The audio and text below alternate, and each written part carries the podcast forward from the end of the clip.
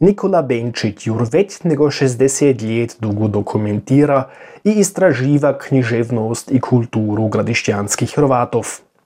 Problem kada najti knjige, u ki je zapišeno naše kulturno dobro, je dan danas isto tako velik, kot je bil pred 60 leti.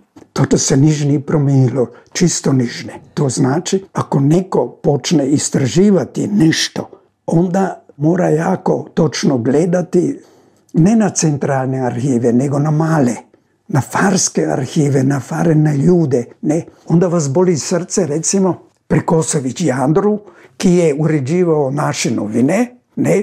Onda pitam u Filežu, a kada je njegova ostavština? Onda mi njegova rođakinja veli, znate, kad smo gradili naš nov stan, onda smo sve to pohitali. Dobro, onda znamo kad je u grabi. U grabi je naša povijest, naša literatura, naša kultura. A iz grabe ne moramo van. A ono što je ostalo, to su ostatki. To su bilješke kada, ne, kada moramo u matičnih knjiga nešto najeti ili ako u jednoj pozabljenoj biblioteki. Pisana rič je stoljetja predurala, a većinu digitaliziranih podatkov su preuzeli iz knjig. Znanje, ko leži na disketa, na magnetofonski vrpca i na kazeta, da je kumaj za spasiti. Tako Nikola Benčić. Ja sam osvjedočen da je potrebno internet, ali na vlašćem iskustvu vidim kako to funkcionira. Sada imam peti kompjuter, mora biti. Prvi je bio Philips, ki je još na vrpci funkcionirao. Ne? Dobro, a što je sada s tom vrpcom, ko sam ja snimio pred 50 ljeti? Ne idem tako daleko najzad, idem samo u zadnji kompjuter moj, koga bi morao ponovno izviniti, i druga generacija pred tim, ono što sam tote snimao na istom sistemu, ta novi sistem već ne more preštati. Materijal je prošao. Ne, to znači da se onda odselim u pivnicu i gledam na starom kompjuteru što sam nekada napisao i što ima. Na starom se moram pogledati, na novom već to ne moram pogledati. Kako će to onda funkcionirati? Recimo, najbolji primjer za ovo, a to, to Ivo Sučić mora potvrditi, ne, je drugi svezak našeg riječnika.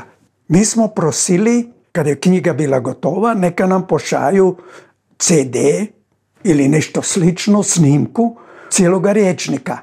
Pa ga nismo mogli otpriti. A onda je Ivo Sučić svojemu sinu dao, ki je studirao na tehniki, neka tehnika otpri u Beču na sveučilišću i oni nisu znali otpriti. Što znači? Kamo je ta materijal prošao? U 30 ljeti projde materijal, a mi bi morali znati štat iz 15. iz 12. stoljeća što nam se dogodilo.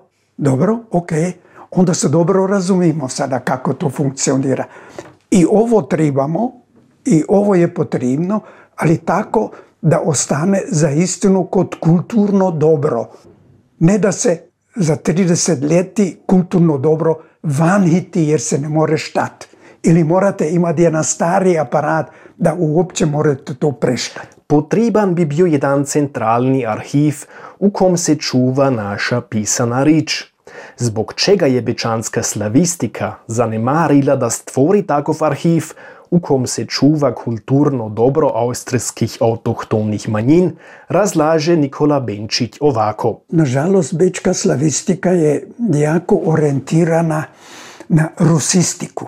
A to je čisto normalno, je, to, je, to je velik narod, velika kultura i, i rusistika. Ne? I onda od sebe razumljivo sve, sve ostale e, discipline su podređene. Ali austrijski dio, koruški slovenci i gradišćanski Hrvati su se zanemarili ili se nisu favorizirali. To, čo mi danas znamo o našoj povijesti, da su samo slijedi naše kulture. Zato smo mislili i, i danas sam toga mišljenja da se mora stvoriti potpuno svejedno ki to načinji. Jedno takvo mjesto kada se to sve prikupi na jednom mjestu. Ali zato trebate prostor, zato trebate pineze, zato trebate ljude za pošljenje. Ne. Skoro sam se zaplakao kad sam bio u Baucenu. A toto sam si pogledao te sorbske institucije. A Sorbov ni već, ok? Imaju palače za knjižnicu, za istraživanje jezika i tako daje, ne? A na cimitoru sam gledao, tote sam našao dva ili tri grobe još u sorbskom jeziku iz najnovijeg vremena. Što znači to? Što znači to? Da leži sorbska kultura tote? Jedan primjer za to, čo se je zgubilo kroz stoljetja, je takozvani šlabikar. Mi nimamo naše prve školske knjige, ok? Lovre Bogović i Palković pišu mi smo za vas, gradišćanski, zapadno-ugarske Hrvati, vam dali jednu malu knjigu da se naučite štat i pisat. Ne, kada je ta knjiga? Nimamo je. Ne moramo je najti. Šlavikar, ne moramo je najti. Nigdje je ne moramo najti. Ne, imamo jedan opis ne, od Martina Meršića, mlađega, ki je morao tu knjigu vidjeti i ki točno opisuje ovako je izgledalo, to je bilo unutra, to je bilo unutra.